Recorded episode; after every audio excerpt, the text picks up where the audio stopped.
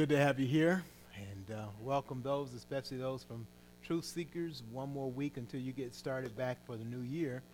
In the meantime, we're glad to have you joining us uh, for our prayer time. We'll be looking at Acts 17 tonight, so turn there in your Bibles.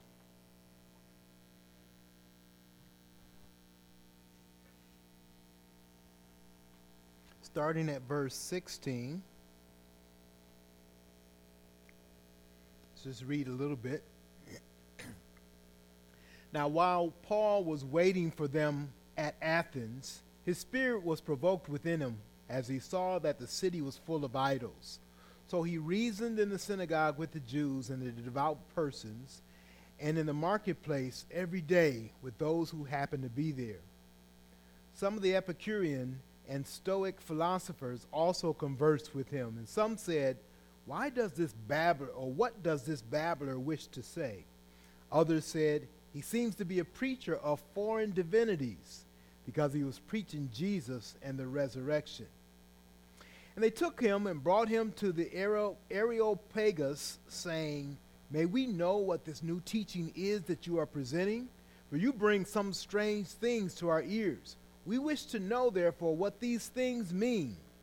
Now, all the Athenians and the foreigners who lived there would spend their time in nothing except telling or hearing something new. As Paul's there, we catch up with what's going on. We know that Paul has a burden to share the gospel, and he, God has commissioned him to go throughout the area that he's, he's at and to take the gospel. Each time we've seen him go um, and encounter some challenges um, some people believe and some don't. Uh, some get very angry with the gospel being presented and even persecute um, Paul. So we saw that in chapter 16. He was put, he was beaten and put in jail. Um, in chapter 17, the, uh, a mob pursued him from city to city because they didn't like what he was teaching and like what he was saying. And so we see opposition to the gospel there. But we see Paul does not run from opposition. He is looking for opportunities to, to take the gospel. And even though he leaves this last city of Berea, he keeps a, a, couple of his team uh, partners from his team there to continue uh, preaching the gospel and trying and establish churches there. So meanwhile, in our in our text today, he goes to the next town, the next city called Athens, Athens, Greece, and he presents the gospel. And I'm going to ask a question. Those who've been part of of our study uh, can can uh, speak up and answer this. What is Paul's regular uh, procedure? How, what is his normal uh, practice in when he arrives in a new place, a new city or new town, what does he normally do? All right. Go to the synagogues and preach. Who is he preaching to in the synagogues? Very easy question. He's preaching to the Jews. There. Go to the place where the Jews are gathering, and on the Sabbath, he preaches. Now, here, he does that, but he does something else. What does he add to that? The answer will be given in verse 17.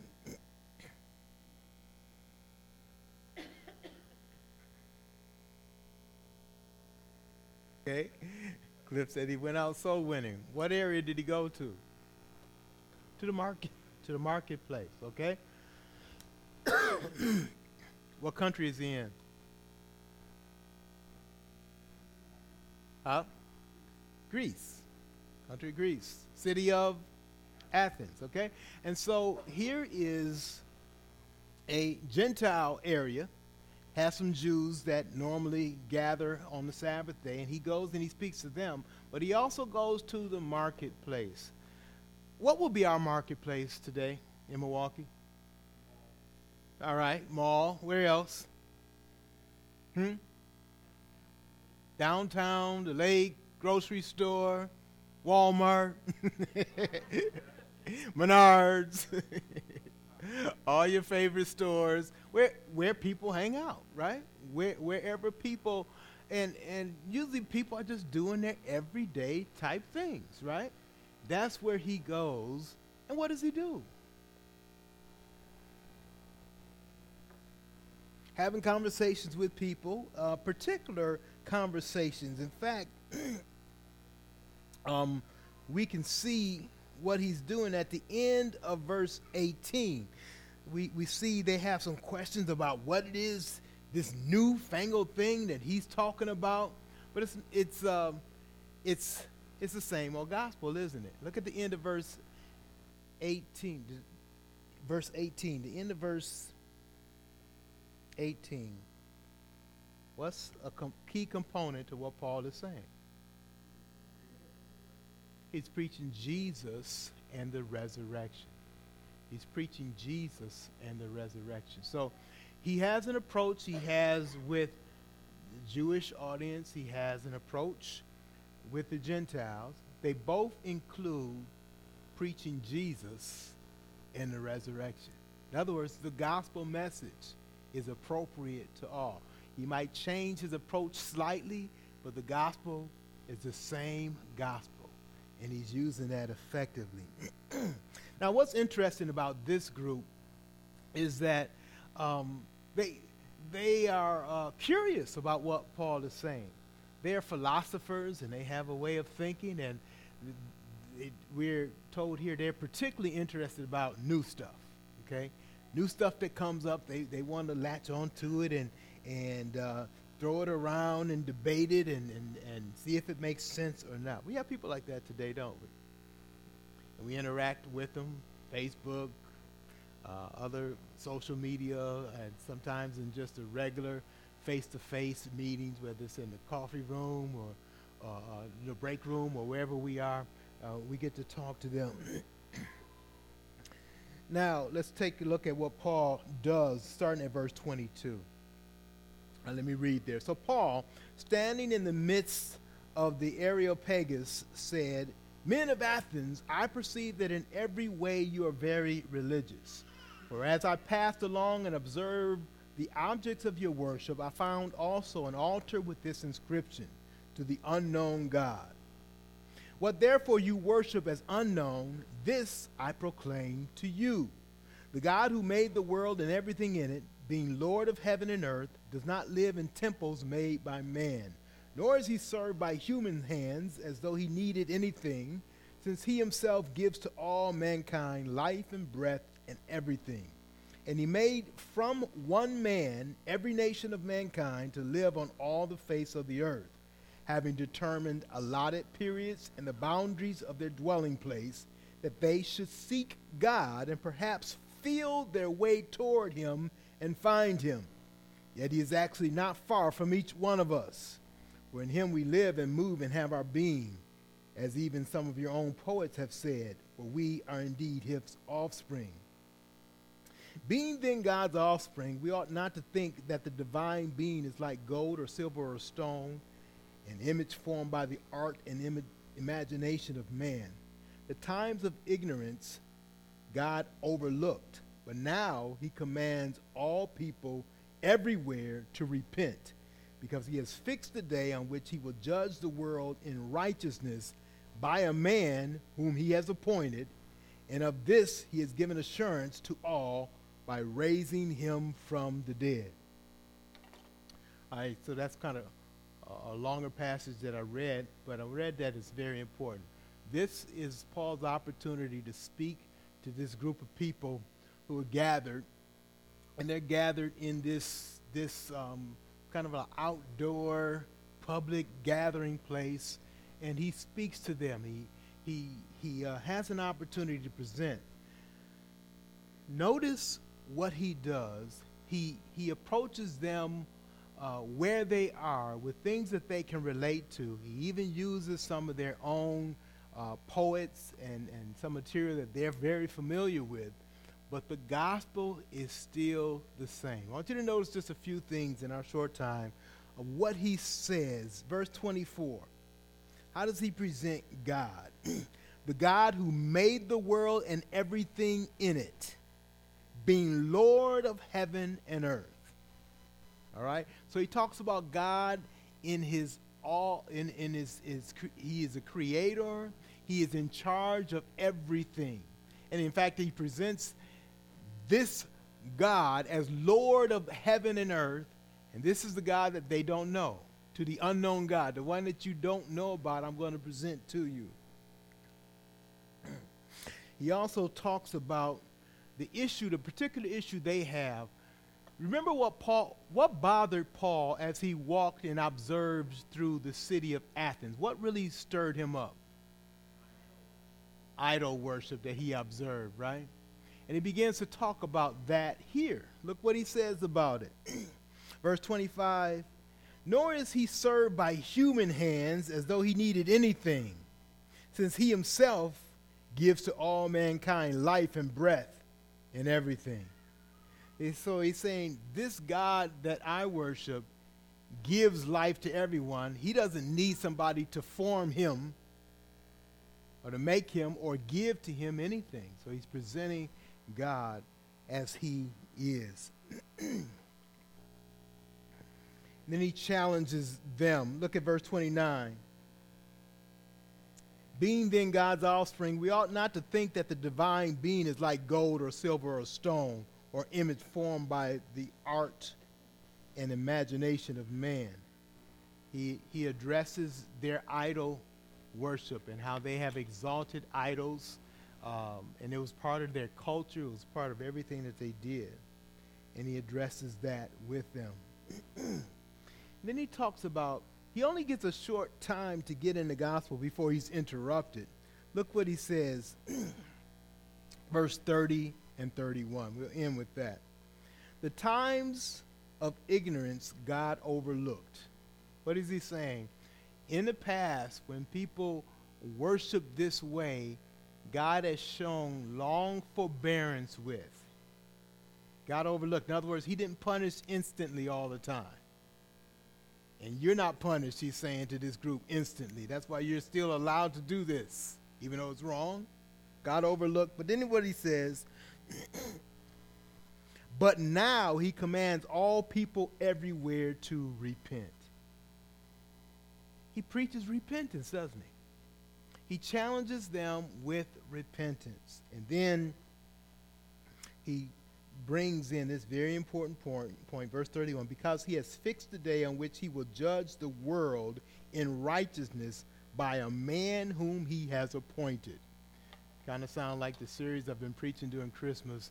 The king and his kingdom. This king will come appointed by God. He will judge. He will have control. He will have rule over all of God's creation. And Paul is saying, this man God has appointed, and you will have to give account to. And then he points out who this man is. you can tell, tell this man by this. God is of this he has given assurance to all by raising him from the dead. It says God has put his finger to, to, to point out this man by this act of raising him from the dead. Now look at their response quickly on verse 20, 32. And when they heard of the resurrection of the dead, some mocked. But, uh, but others said, We will hear you again about this. it caused quite a stir. Paul preached the truth, and it caused quite a stir. Some again, some received and some believed, and others mocked and would, and then others were just kind of like, what does all that mean?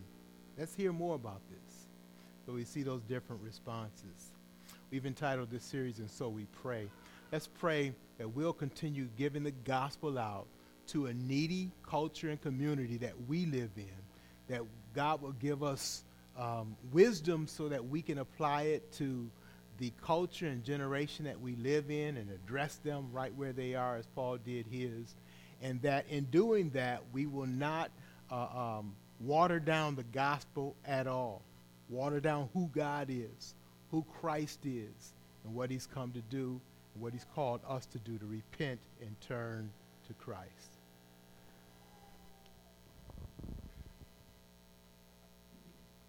Good evening, Saints.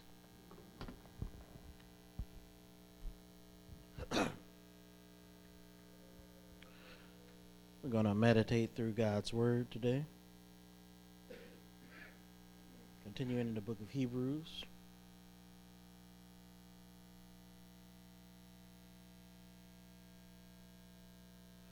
Does it mean to meditate on God's Word?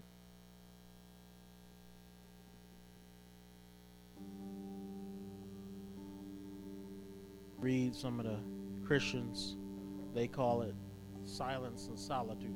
Why do they call it that?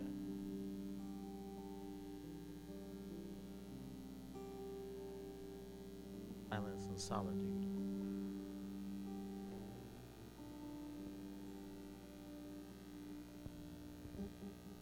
Is our meditation different than Eastern religions' meditation?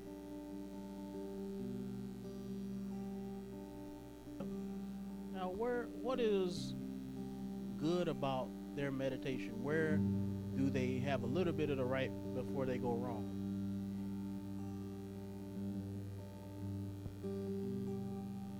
Solitude and the time alone.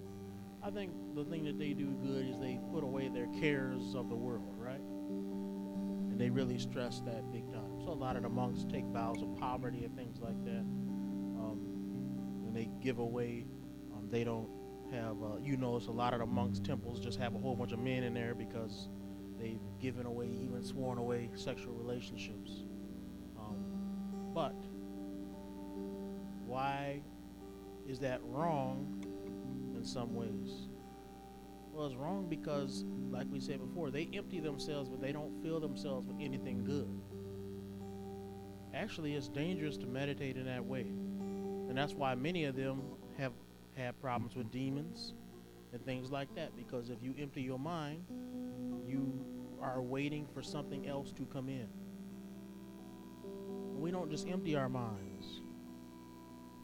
We play music and we do things like that to soothe our minds, but it's meant to put our minds on Jesus Christ. So when we meditate, we meditate in a little bit of a different way. And I want to push our meditation in 2019 to the next level, making sure that we do meditate um, the way that God wants us to. And the way we're going to do that is by continuing to read God's Word, but also to think about how we should think about God's Word. I was had a lot of fun what we did a few weeks ago when we went through um, a difficult part of the Scripture. How we thought through that. That was very good. Everybody helped us to come to an understanding. Didn't you come to a better understanding when we came to that? And that was meditation. And so we're going to continue to do that, um, but we're going to keep building on what we've been doing. So today I'm just going to read a little bit in Hebrews 6. And it starts with this. After he got done rebuking them, he says this Though we speak in this way, yet in your case, beloved, we feel sure of better things, things that belong to salvation. For God is not unjust, so as to overlook your work and the love that you have shown for his name and serving the saints as you still do. And we desire each one of you to show the same earnestness to have the full assurance of hope until the end, so that you may not be sluggish, but imitators of those who through faith and patience inherit the promises.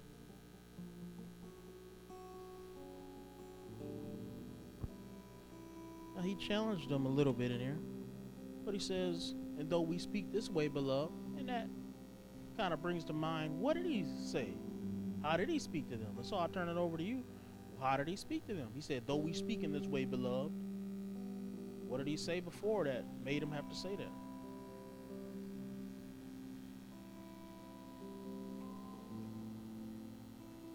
Challenged them to be what?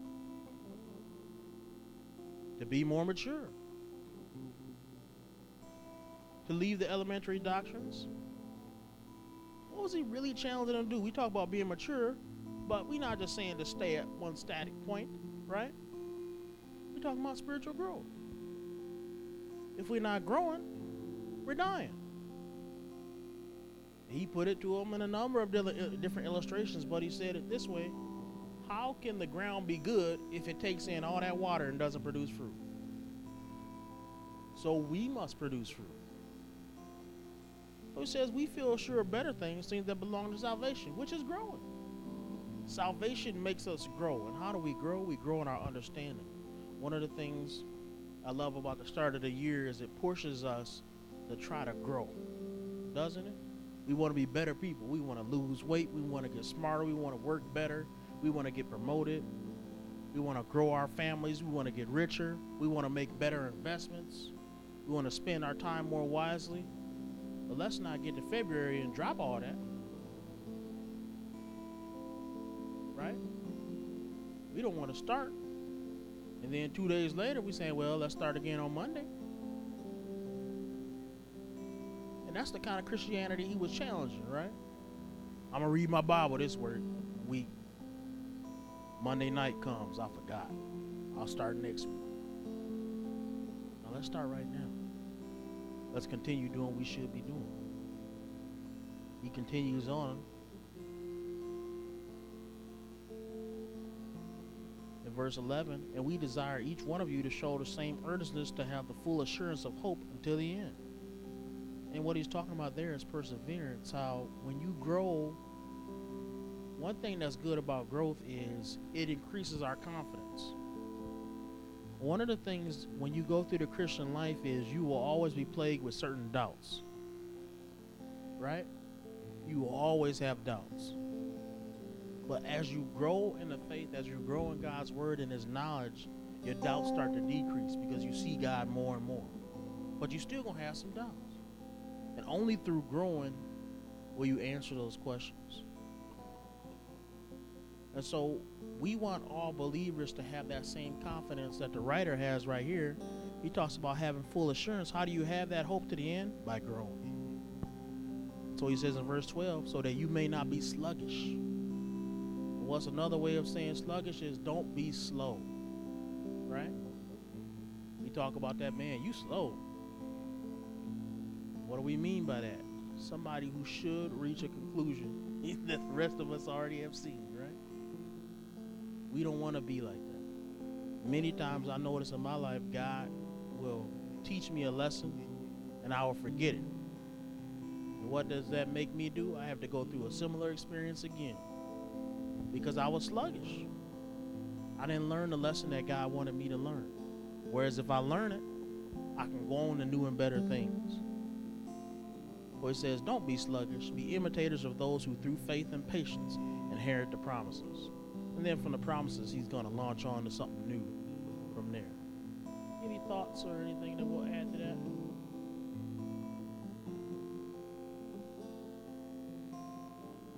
Amen. All right, we'll continue more next week.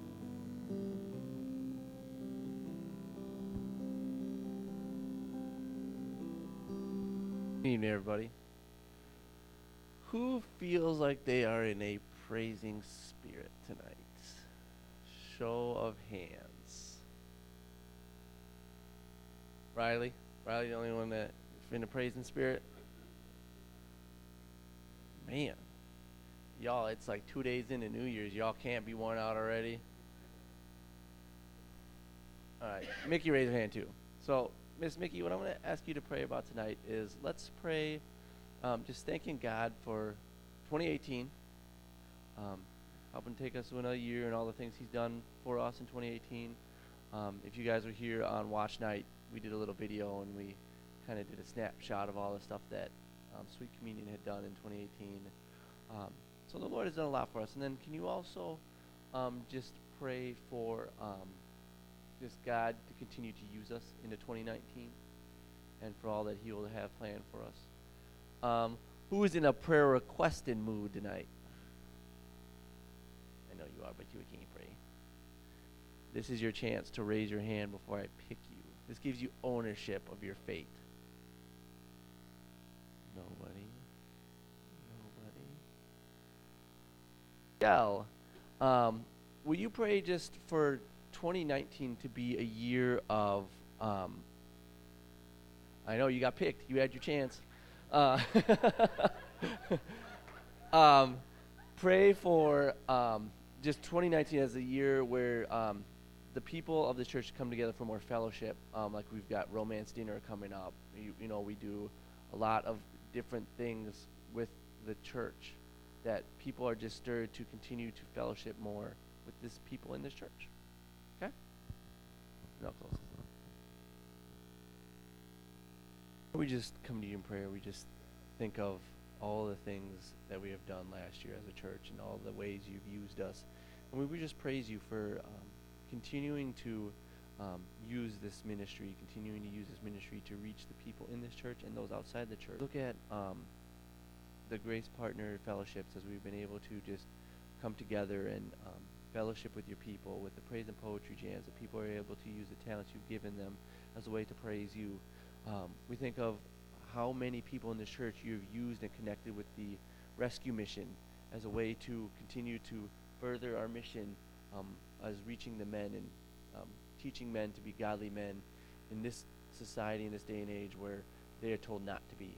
Um, we just thank you for how you've kept this ministry going and kept it funded and um, allowed us to have ministries for the kids with Truth Seekers and the boot camp and the jump rope camp and just the um, blessings of uh, new members in the new babies that were born and um, just everything that you have done for this church and your people. And we just continue to just stand in awe of the mighty works that you are doing.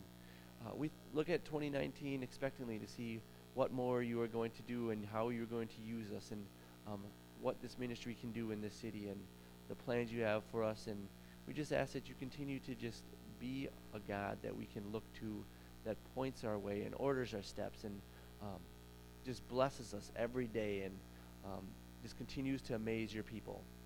We ask that you continue to be with your people in this church as we do put together very fun things. I think of um, watch night service, how everybody there said how such a good time they had with um, the the talent show and how fun it was and how funny it was and how uplifting it was. Um, that we just do great things, but um, we have so many people that don't come. We think of the um, romance dinner coming up in uh, February, Lord. That uh, is another just avenue where um, we as a church can come together and um, fellowship with uh, like-minded individuals that are focused on you and um, that we can just grow um, tightly as a church and we can grow strong as a church that when one person feels sorrow everyone feels sorrow. When one person feels joy everybody feels joy that we are just that connected with one another and this is the year that that happens. In your name we pray. Amen